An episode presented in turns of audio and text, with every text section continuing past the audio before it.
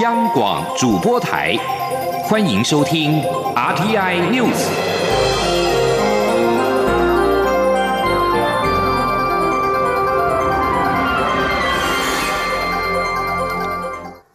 各位好，我是主播王玉伟，欢迎收听这节央广主播台提供给您的 RTI News。新闻首先带您关注，空军一架 F 十六战机十七号晚间失联，驾驶蒋正志上校目前仍未寻获。蔡英文总统今天上午表示，他已经要求所有单位全力搜救，不能放弃任何机会，同时要彻查事故原因，该负责的就负责，该检讨的就检讨。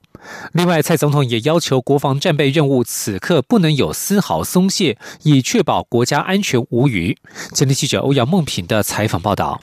空军第五联队一架 F 十六战机在十七号傍晚执行夜航训练，从花莲空军基地起飞后两分钟，在雷达光点上消失，驾驶蒋正志上校失联。蔡英文总统十八号上午出席二零二零第三届全球企业永续论坛开幕式暨台湾企业永续奖颁奖典礼前发表简单谈话。总统表示，在事件发生后，空军于第一时间就成立应应中心，国防部、空勤总队及海巡署等各单位彻夜不休，全力搜救，但目前仍未寻获蒋正志上校。他指出，蒋正志是国军的好长官、好弟兄，是位非常重要的人才。他已经要求所有单位不能放弃任何机会，全力救援是目前最优先的任务。总统要求彻查事故原因，也要求国防战备不能因此有丝毫松懈。他说：“空军已经呃将 F 十六。”呃，全面停飞，呃，进行检查。那我也呃要求必须要彻查呃事故的原因哦。那该负责的就负责，那该检讨的就检讨。好，那我也要求国防部在这个此时此刻哦，那么国防战备任务不能有任何丝毫的松懈。好，那来确保我们国家的安全无虞。总统也再次拜托国人给予国军最大的支持与力量。他也希望国军在此时此刻更要挺起胸膛，坚守岗位。他强调，国军是守护国土、守护国家最重要的英勇战士，全体国人都会是国军最强的后盾。中央广播电台记者欧阳梦平在台北采访报道。F 十六战机失联，国防部长严德发上午抵达花莲空军基地，亲自督导搜救。海洋委员会主委李仲威今天表示，海巡维持八艘舰艇的能量，持续在失失联的海域搜救。海军海巡今天一共出动了十多艘舰艇，共分为八个区块进行搜寻。一名退休军官指出，飞官身上的生命警报器以及座椅下的无线电发报机都可发出讯号。至于是否有收到讯号，空军表示还在搜集资料当中。有媒体报道，F 十六战机失事研判机械因素可能性很高。另外，有媒体评论军运不佳，空军司令部上午对此严正驳斥，与事实不符，并强调国军维护国家安全，凭借的是军事的训练以及爱国心，以及勇于承担国家永续生存发展的使命。媒体论述应忠于事实。F 十六战机失联，国军已经下令所有 F 十六型机停飞实施特检。国防部军政副部长张哲平今天上午在立法院受访时表示，F 十六的原有任务会由 IDF 战机接替执行，战备上没有问题。至于非官蒋正志的搜救工作，今天空军规划派出十二架次飞机全力搜寻。前天记者王兆坤的采访报道。空军第五联队上校飞官蒋正志驾驶 F 十六失联，国军正在全力搜救。国防部军政副部长张哲平表示，十八号规划十二架次飞机执行任务，会一直搜寻到十九号上午六点，后续视情况持续进行搜救工作。张哲平指出，花莲与嘉义基地的 F 十六型机已全面停飞实施特检，但特检期间的战备工作不会松懈。他说：“F 十六在特检期间，它的任务可以由 IDF，也就是由台南来台中两个基地来接替，所以战备上没有问题。”事件发生后，外界出现情误过重等揣测与评论。张哲平表示，这些说法跟事实完全不符。中共解放军侵扰我西南海空域，主要不是由花莲空军基地负责应应。他说：“因为在西南空域啊，它来的各是哪一种机型，我们就会相相对应的用哪种机型去对应。哦，尤其呢，在西南海空域，我们对应的主要兵力是嘉义以南的基地的飞机，哦都没有动用到花莲基地的飞机。那花莲基地昨天的这个事情也是例行性的训练，啊夜航训练，这是我们每个月都要执行的，所以说跟呃这所谓的西南海空域是毫无关联。”参谋总长黄树光在 F 十六失联后进入横山指挥所。张哲平表示，主要目的是为了调度搜救兵力。至于周边情势动态，从十七号晚间至今，并未发现任何情况。中央广播电台记者王兆坤台北采访报道。继续要关注的是台湾的文创产业的发展。由文策院主办的 TCCF 创意内容大会今天正式开幕。应邀致辞的副总统赖清德，除了祝福活动顺利成功，打响台湾文化知名品牌，成为台湾在国际交流的一张名片，更勉励业者能够多写台湾的故事，相信一定能够让台流在国际走出一条路来。前天央广记者江昭伦的采访报道。文策院成立一年多来的首个重要活动 TCCF 创意内容大会，十八号热闹揭幕。副总统赖清德、立法院副院长蔡启昌、文化部长李永德以及多名立法委员都到场表达祝福与支持。赖清德致辞时指出，很高兴看到文策院建制了一个创意内容平台，借由论坛、展览、交流媒和机制，助攻台湾文化创业产业登上国际舞台。期待活动成功，让台湾能够打响台湾文化品牌。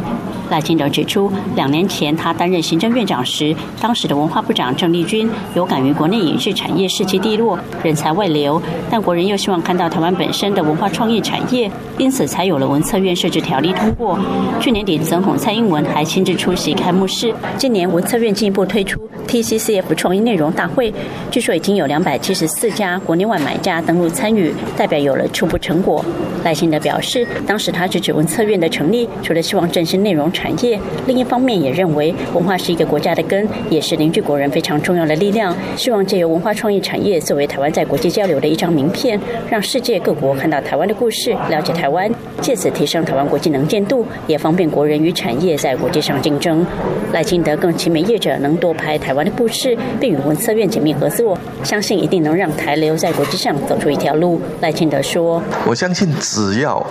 啊，好好去观察。”台湾的故事，我们有人才，我们也有资金，那我们技术更没有问题。那我们只要主体去写台湾的故事，我相信我们一定可以走出一条路出来。身为主办方，文策院董事长丁小新对于筹备多时的 TCCF 创意内容大会终于开展，心情也相当开心。他指出，影视内容产业有关价值传递与交易，带动国人自信、骄傲与幸福感。首届 TCCF 创意内容大会结合影视、动画、出版、漫画、ACG，就是希望打造 IP 产业一条龙，透过展会逐步累积跟国际市场对接能力，并协助业者在作品开发期间就就能寻求资金挹注。丁小军期待透过全新的展会、全新的格局规划，以及文策院所有助攻机制，与业者一起努力，让台湾影视内容产业好上世界。中国面台记者张昭伦台北采访报道。在台湾有丰富的文化内容，也有相当便利的生活。中华邮政公司董事长吴鸿谋今天在立法院报告时指出，目前中华邮政正在积极发展数位金融服务，尤其是邮政 Visa 金融卡，渴望在下周二变身为生活卡，等于兼具悠游卡的功能，方便消费者用来支付日常生活当中的小额消费或是搭乘捷运。今天央网记者吴丽君的采访报道。百年老店中华邮政不但不老，还越来越潮。立法院交通委员会十八号审查中华邮政明年度预算时，中华邮政董事长吴鸿谋指出，中华邮政近年推动数位金融有成，除了自今年一月十六号起提供储户可持感应式邮政 Visa 金融卡进出高雄捷运及桃园捷运闸门，以感应方式支付车。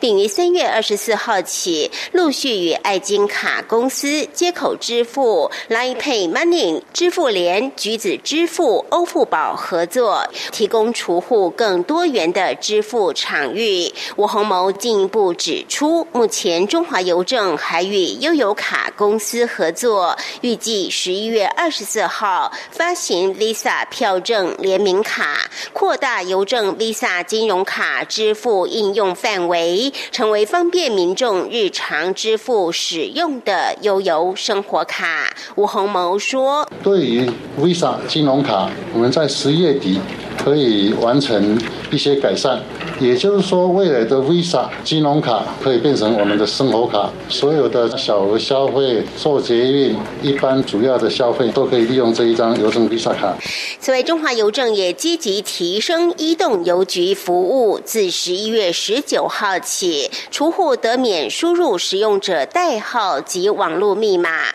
以人脸辨识、指纹辨识或图形密码方式快速登入移动邮局。不仅如此，截至今年十月底，全台 i 邮箱的部件总数已达两千零八座，i 邮购电商平台店家也达到两千多家，会员五十一万名，商品十七万项，订单近十五万笔，交易金额也达新台币三点六亿元。吴鸿谋强调，未来中华邮政仍将持续朝智慧化、数位化及自动化服务迈进，希望成为民众日常生活不可或缺的贴心伙伴。中央广播电台记者吴丽君在台北采访报道。继续关注国际疫情。日本经济新闻今天报道，有鉴于 COVID-19 确诊病例飙升，日本首都东京都准备把警戒层级调升至最高等级。东京都政府考虑要求部分商家再次缩短营业时间，将在十九号做出宣布。对于报道内容，东京都当局尚未做出回应。东京本月初以来单日确诊病例数又持续上升，上周更达到三个月以来的新高三百九十三起。日本至今有十二万一千多人确诊。另外，韩国单日的确诊数也持续上升，已经连续四天破了两百例。当局十七天十七号宣布，将首尔、京畿道等首都圈地区的社交距离规范提升至第一点五阶段，判定为地方流行等级。法新社会诊官方数据显示，欧洲的确诊病例数已经超过了一千五百万例，而法国则成为第一个确诊病例数超过两百万例的欧洲国家。目前，欧盟正在积极抢购疫苗。继近日辉瑞与及 B N T 生技公司签署疫苗供应合约，十七号，欧盟宣布在与德国生技公司 QRAC 签约。欧盟表示，与六大药厂磋商，已经取得至少十二亿剂的潜在疫苗。五角大厦十七号宣布，美国将削减驻阿富汗以及阿富汗美军的数量。在川普总统誓言结束海外战争的情况之下，驻守这两个国家的美军将降低到近二十年以来的最低。美国代理国防部长米勒宣布，明年元月十五号之前，驻阿富汗美军将从四千五百人大幅减至两千五百人；驻伊拉克美军则从三千人减至两千五百人。削减驻军的举动，代表着美国将更接近从冲突地区脱身的目标。这些在二零零一年爆发的战争，历经了三位美国总统，始终看不到结束的迹象。但批评者认为，这个举动像是羞辱性的战败。将使得伊斯兰极端分子的威胁永无止境。另外，有威胁批评者表示，川普不该在败选之后贸然行动。但是，白宫国家安全顾问欧布莱恩表示，削减驻阿富汗和伊拉克美军已经规划多时。今天五角大厦的宣布，正是川普履行对美国人民的承诺。在十天之前，川普开除了原本的国防部长艾斯培。艾斯培坚持，美国驻阿富汗部队应该维持在四千五百名，借以支持喀布尔政府。以上新闻由王玉伟编辑播报。稍后请继续收听央广午间新闻。各位朋友，大家好，我是台大医院张尚存医师。自从武汉肺炎疫情发生以来，许多人配合政府居家隔离或居家检疫，而被限缩了行动自由。我们不应该害怕或排斥，要多给他们一些支持与鼓励。也提醒居家隔离或居家检疫的民众，确实做好与外界隔离。不管疫情如何变化，大家都要有正确正向的态度，不要彼此贴标签，才可以守护台湾的健康。由政府请安心资讯有机关署提供。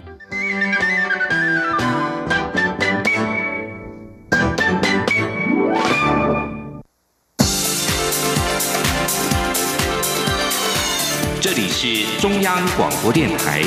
台湾之音，欢迎继续收听新闻。欢迎继续收听新闻，我是陈怡君。经济部制造业会展业第四季的纾困措施正在同步受理申请，而由于全球俗称武汉肺炎的 COVID-19 疫情预料到明年会持续延烧，外界关注经济部是否超前部署规划明年第一季的纾困措施。对此，经济部长王美花今天在立法院经委会强调，这需要滚动式检讨，因为第三季外销好转，制造业申请纾困的件数已经减少了很多，后续就要观察第四季的申请情况。如果还有预算，就可能在明年第一季开放新一波的纾困。初步锁定是对会展业继续纾困，因为国际会展活动到明年可能仍然难以举办，预料会展业的挑战将会持续。记者谢佳欣的报道。武汉肺炎冲击实体经济，政府针对制造业、会展业等受影响产业，祭出一波又一波的政策工具，来协助企业渡过难关。且经济部纾困措施也已来到第四季，并开放申请，包括补贴正职员工三个月经常性薪资费用四成，每月上限两万元，还有一次性营运资金补贴。虽然全球武汉肺炎疫苗开发有谱，但外界多预期明年疫情将会持续。经济部长王美花十八号福利法院经济委员会备询时，也被立委询问是否超前部署规划明年第一季的纾困措施。王美花指出，这需要做滚动式检讨。王美花说明，第三、第四季纾困预算分别约新台币一百五十六亿元。由于台湾第三季外销好转，许多制造业营运状况也有恢复，第三季申请件数减少很多，预算没有用完。是否在明年第一季推纾困措施，就看这两季的预算有没有用完。如有剩余，就可能推新的纾困措施。他说：“对，没有剩就是另外一回事了。估计会剩多少？哎，有没有剩多少？因为第四季现在才刚开始开放开放嘛，所以还不知道。我们觉得，呃，会有剩的情形是乐观的啦。嘿，如果以现在的状况，王美花指出，明年首季如有纾困措施，应会锁定会展业，因为明年国际会展活动可能还是无法举办，会展业前景并不乐观，做法应会比照前两季来协助会展业渡过难关。不过，他也强调，若是预算用完，那就是另一回事，需要再向行政院争取新的预算。中央广播电台记者谢嘉欣采访报道。台湾面对高龄化浪潮来袭，许多家庭照顾者也逐渐成为老人，但却要照顾年纪更长的老老人，负担极为沉重。长照二点零服务自二零一八年上路实施至今，已经接近三年了。长照四包钱给付新制，提供居家服务、居家复健、日照中心、喘息服务等，协助许多家庭渡过难关，甚至重拾人生。记者刘品希的报道。台湾即将迈入超高龄社会，老老照顾已经成为常态。今年七十一岁的惠美阿姨，一个人照顾中风的先生、身心障碍还有车祸脑伤的两个儿子，已经二十多年。本身也是中度身心障碍，行动不便，一打三的经济与照顾负担让她非常辛苦。后来在政府长照资源的协助下，才缓解了惠美阿姨的照顾压力。她说。我还是尽我的力力力气去照顾他们呢，而且现在哈有夜色工跟那个赵赵专，看我这样子照顾他们都很辛苦，然后他们就这样的哎商量看看有有有什么可以帮我的，啊结果就是帮那个有居家的长照、长长照还有喘息的，让来照顾我们，来照顾他们啊！而且让我让我有时间可以去外面走一走，去教会。七十岁的尤阿姨同样面临老人照顾老人的困境，不但要照顾九十五岁患有帕金森氏症的母亲，还要照顾六十七岁的身心障碍弟弟。由于母亲及弟弟排斥外籍看护，尤阿姨只能亲自照顾。所幸在申请长照后，有了专业服务跟居家喘息，让他重拾过去正常的生活。长照二点零服务自二零一八年起实施近三年，越来越多民众知道拨打一九六六长照专线，善用长照四包钱，改变照顾困境。只要一通电话，县市管理中心就会派员到家评估，可以提供照顾及专业服务、交通接送服务、辅具服务及居家无障碍环境改善服务、喘息服务等四大类补助。聘雇外籍看护工的家庭也能申请补助。中华民国家庭照顾者关怀总会自二零一七年起举办“聪明照顾者”征求活动，鼓励民众善用长照二点零服务，并分享经验。今年参赛者平均年龄五十四岁，六十五岁以上者占百分之三十三，女性则占百分之七十五，平均照顾时间为九点六年，其中超过一半的人兼顾工作。目前，家总在全国共设有一百零五个照顾者关怀据点，不只希望减轻照顾者的负担，也希望协助照顾者照顾不离职，减少对生活的冲击。央广记者刘聘熙在台北的采访报道。针对房地产市场过热的现象，财政部表态，在中长期会严议要调高囤房税。不过，时代力量立院党团今天召开记者会，质疑多户持有房屋占了整体持有房屋占比年年攀升，要遏制多户持有集中的趋势。财政部不能够再推诿，应该将全国归户持有多房的资料公开，而且囤房税现在就要做，不能再等两到三年。记者刘玉秋的报道。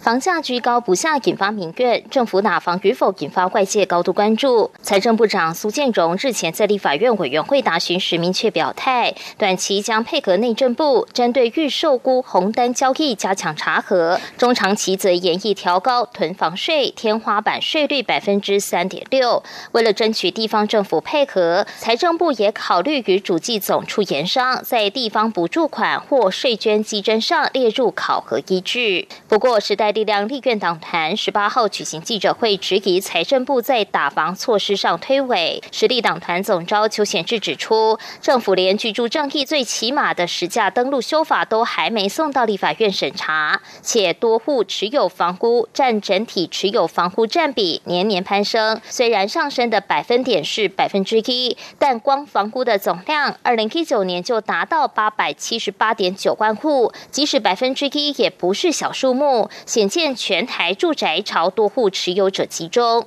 面对高不可攀的房价，寄出囤房税不宜再拖。你今天囤积口罩，为什么要判刑？因为影响了市场的交易的案例，这个侵害了社会的法益。同样的，房子这个状况，那是一个哦非常非常基本的一个居住权的问题。好，那跟这个其实是跟这个一般的这个民生这个必需用品是没有什么两样的。没有房子的话，那这些人到底要住在哪个地方？好，所以就这部分呢，我们希望，好，我们今天的诉求就是说。囤囤房税不是中长期，不是两三年才要做，而是现在就应该要立刻去做。实力立委王婉玉也表示，房价高涨，拥有多户者的状态严重。但内政部今年公布的数据指出，拥有四房以上者仅占百分之四，多户者囤房问题并不明显。但王婉玉质疑，这是各县市的归户，并非全国个人归户。若以家户归户计算，持有四房以上者占百分之二十二。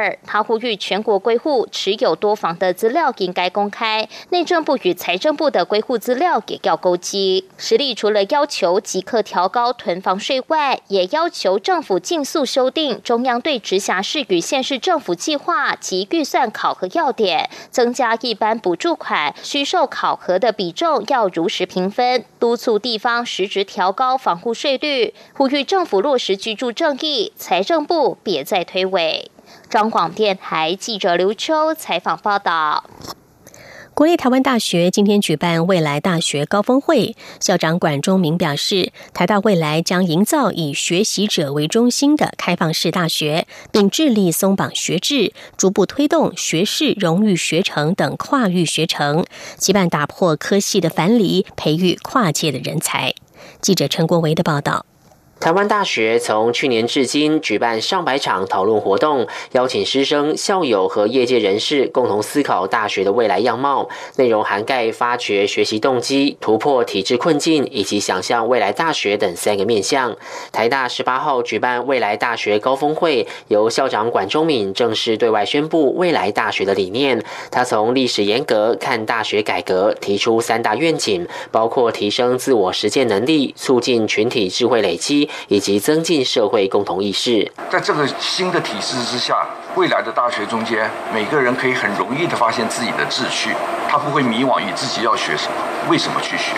他中间他有充分的动机，自我学习，也能够自我实践。台大教务长丁诗彤说明，未来将致力开设跨域学程，像是院部分系学士、校部分系学士，还有目前正在试办的学士荣誉学程，可以培养学生探究式的学习能力，创造新知。学生如果能进一步写出论文，就能获得学程证书。好几个系已经过去就有在做一些试办的计划，那现在有新的这个执行的这个系所很有兴趣的，希望能够来办这样的呃学程，因为这种。学程，它可以更深入的学习，更扎实的学习，也可以更实际的解决问题。台大也呼吁教育部能松绑法规，放宽办学良好的大学在多元入学招生、经费、学费及学程规范上的限制，实践高教沙河的理念。中央广播电台记者陈国伟台北采访报道。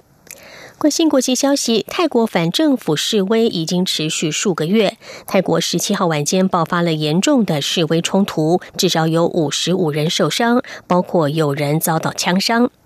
泰国国会从十七号起进行两天的修宪草案辩论，反政府示威者在国会外游行，要求采纳民间的修宪草案，但是与警方和保皇派爆发冲突，至少五十五人受伤，这也是七月份反政府运动以来最严重的冲突。警方对试图割断铁丝巨马、移除水泥障碍的示威者发射了强力水柱和催泪瓦斯，但警方否认对示威者实弹射击或是发射橡皮子弹，并表示正在调查谁可能使用枪支。七月以来，大部分由年轻人所发起的示威活动，要求进行更深化的宪政改革，削减军方的权力，是泰国建制派数年来所面对的最大挑战。示威者也要求军事将领出身的泰国总理帕拉育下台，并且限制泰王瓦吉拉隆功的权利。日本首相菅义伟在十六号会晤了来访的澳洲总理莫里森。菅义伟会后透露，双方大致达成协议，将推动日本自卫队与澳洲军方签署联合训练等协定，并且允诺双方的部队和武器可以更便利的入境对方。这是菅义伟九月十六号上台执政以来，首度在日本国内与海外的领导人举行会谈。澳洲战略政策研究所执行董事詹宁斯十八号接受澳洲广播公司全国频道访问的时候指出，澳日加强军事合作其实是中国过去五年来展现侵略性和独断独行的结果。他指出，印太地区内民主国家和所有邻近中国的国家都因为中国的行为而不得不加强注意自身的安全。不过，澳洲贸易投资部长伯明翰今天早上接受了 ABC 全国频道访问时表示，澳洲和日本都是民主国家，拥护相同的价值观，两国加强合作并不是什么让人惊讶的事情。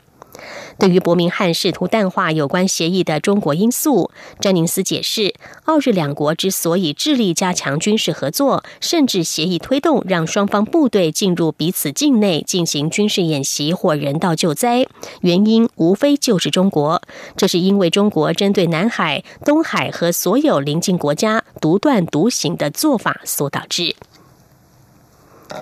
以上天 news 由陈义军编辑播报，谢谢收听，这里是中央广播电台台湾之音。亲爱的海外华文媒体朋友们，我是中华民国侨委员会委员长童振源。侨委会为鼓励海外华文媒体撰写有关台湾人在世界各地的努力与贡献，特别创设海外华文媒体报道大奖，规划平面、网络报道类、广播类两类各三个奖项。整件作品只要能展现海外华文报道的专业及深度，